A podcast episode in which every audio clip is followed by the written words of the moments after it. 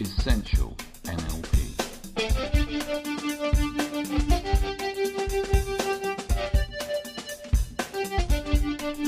Practical skills for a great life.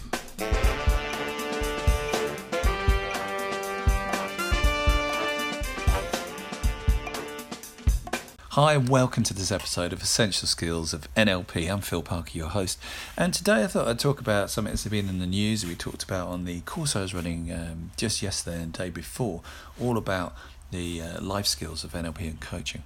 And we were talking about submodalities, which we've mentioned before on these podcasts. So submodalities are the ability to think about how you're thinking about things. So if you see a picture, for instance, is it big, small, colourful, black and white, far away, and so on.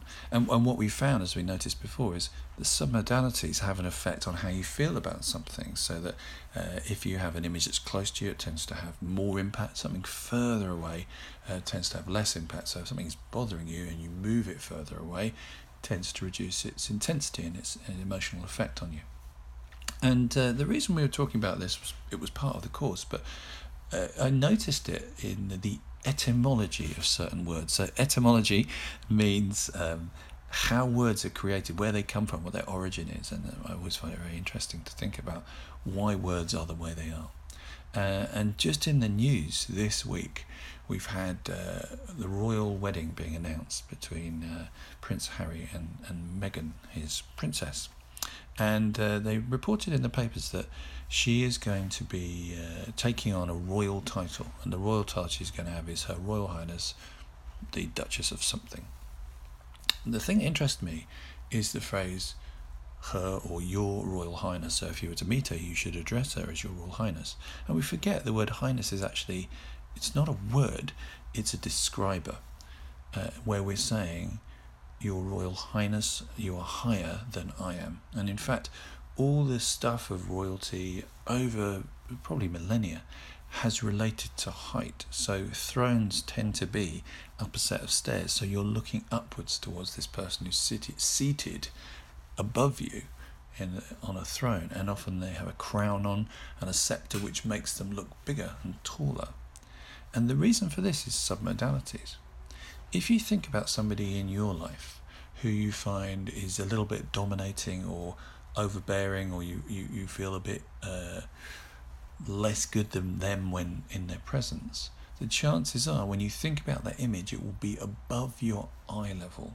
You'll have stored it up there, so you kind of look up towards them. And again, notice the idiom, looking up to people. When we put people above us in terms of where we place that image of them, it makes us feel as though in some way they're superior to us, and in some way we're inferior or subservient to them. In Latin, the word sub means beneath, hence the word submarine, beneath the sea. So subservient. Also, if we look at royals, they're their highnesses because they're high, and we are their lowly subjects.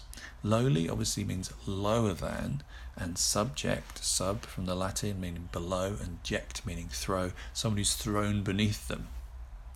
So it's really interesting, you're looking at some of these ancient forms, because royalty is quite an ancient kind of form of structure, or hierarchy, the arrangement of things in some kind of order of superiority, that we can see the submodality showing up in the language, your highness and us being the low, common, subservient subjects.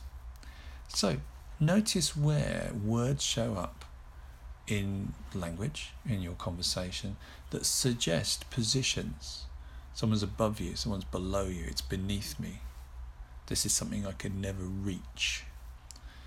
If you store anything or any people that are above your eye level, so when you think about them, they seem to be above your eye level, the chances are it will feel like that is something to aspire towards, or something possibly you can't reach. So just simply take that and move it down so it's below your eye level. As soon as you do that, you'll notice there's a shift, there's a change in how you feel about how attainable or achievable that is, just by dropping it down. So if you have a goal that seems almost out of reach, too far away or too high, bring it closer, drop it down. If you have somebody who you in some way feel that they're more dominant or they're more important than you, then just take them down to either to be your equal or maybe possibly have them slightly below you, and just notice what that feels like, how that shifts your relationship.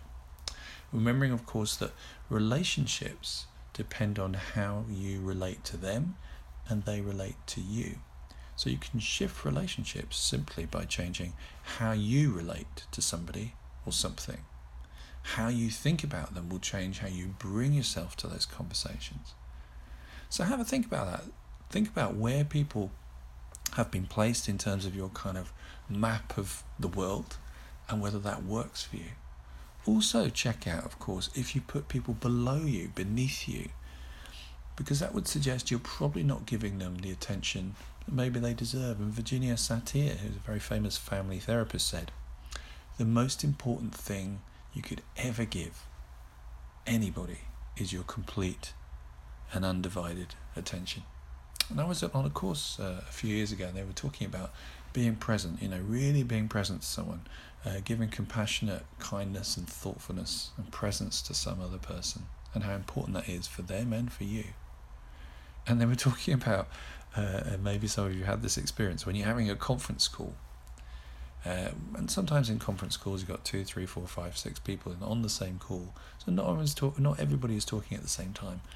But there becomes a point where somebody's not talking, and it's not because they've got nothing to say or they're listening, it's because they've muted their microphone and they're checking their emails or they're playing a computer game.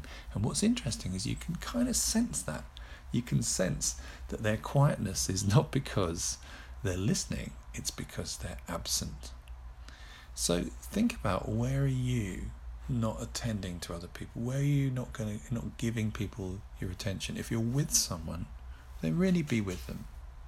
Really put your attention into being present to that person.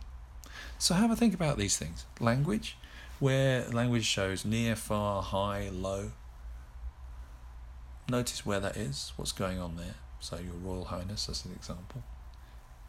Also notice where you've been putting people too high, too low, too near, too far, and how that affects you, and just by changing that around allows you to feel more empowered and more yourself. And also notice, are you attending to people? Are you really paying attention when you're with people, or are you doing distraction? Because if you're going to be with someone, you might as well actually be with them. Let me know how you get on with that, and I'll speak to you guys soon. You take care now. And remember, as ever, you can contact me. Just send an email to phil@philparker.org or visit the website philparker.org. There you'll also find a form for signing up to get some free transcripts, bonus content, and details of forthcoming NLP seminars and webinars.